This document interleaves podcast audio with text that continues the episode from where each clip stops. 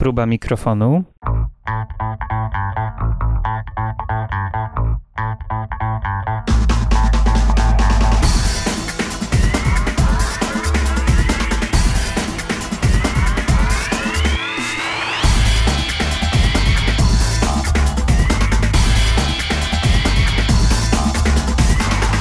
No i w końcu mamy piątek, 54. odcinek Ośmiu gatek. Witam Was serdecznie, przed mikrofonem Krzysztof Włodek. Dzisiaj mówimy o... no tak, powiedzmy sobie szczerze, osoby, które są wrażliwe, powinny teraz zatkać uszy. A czemu? Ponieważ dowiecie się właśnie teraz, że ludzki organizm zamieszkują 2 kilogramy bakterii, które należą do 1000 ich rodzajów. Znajdziemy je w oczach, znajdziemy je w uszach, w płucach. No i oczywiście najwięcej ich jest w jelitach, ale to jest ciekawe, że jest ich 10 razy więcej w tych jelitach niż naszych komórek. No przyznacie, to nie jest takie oczywiste i jest dosyć, martwiące, może bardziej zastanawiające. Właśnie z tego powodu, że jest ich tak dużo, część badaczy uważa bakterie za osobny narząd w naszym ciele. Ale zaraz pewnie byście powiedzieli, że trzeba je usunąć, pozbyć się ich. Nic bardziej mylnego. A czemuż to? Ponieważ tworzą one w przewodzie pokarmowym naturalną barierę ochronną, a ich aktywność metaboliczna dorównuje naszej wątrobie. To jest też druga ciekawa rzecz a propos tych bakterii.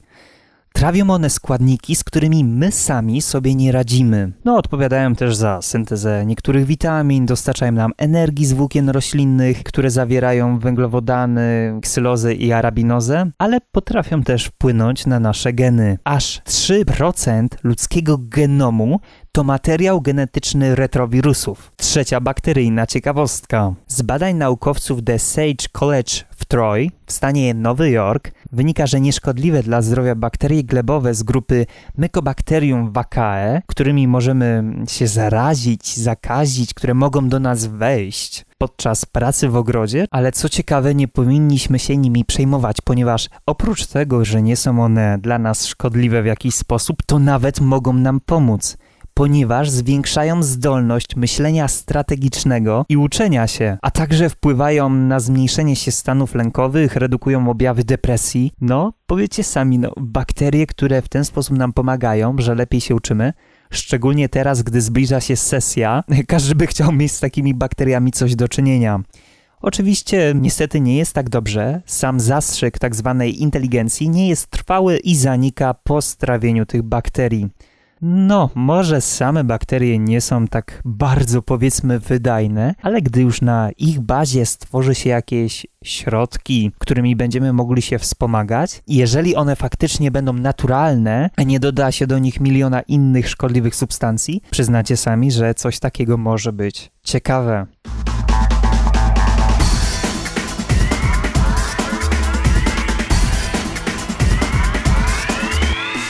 Najpierw było o bakteriach, a teraz nie wychodząc z tak zwanej sfery, powiedzmy, różnych ciekawostek, które nas zadziwiają, będzie o PKP. Otóż w lipcu i w sierpniu ma odzyskać dawny blask. Chodzi tutaj o wielkie sprzątanie na kolei. Nie przesłyszeliście się.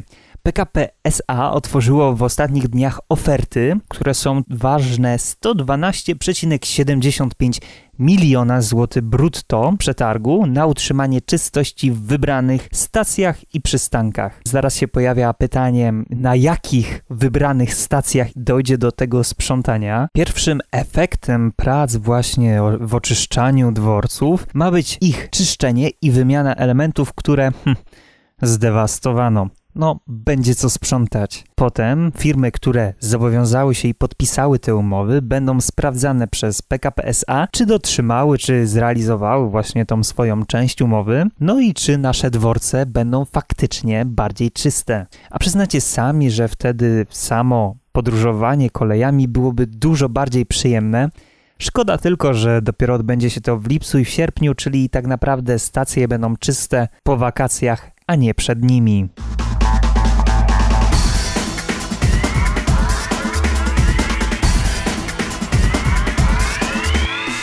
Mimo konfliktów i napięć na linii USA a Rosja, nie przeszkadza to wspólnym wyprawom kosmicznym, ponieważ, tak jak wiemy, z założenia kosmos ma być niepodległy i w nim nie mają istnieć jakieś, powiedzmy, konflikty międzypaństwowe, międzyrasowe. I właśnie taki statek Sojuz TMA-13M, rosyjski oczywiście, wraz z Rosjaninem, Niemcem i Amerykaninem na pokładzie dotarł rano, według oczywiście polskiego czasu, na Międzynarodową Stację Kosmiczną. Sam statek Sojuz wystartował z kosmodromu Baikonur w Kazachstanie.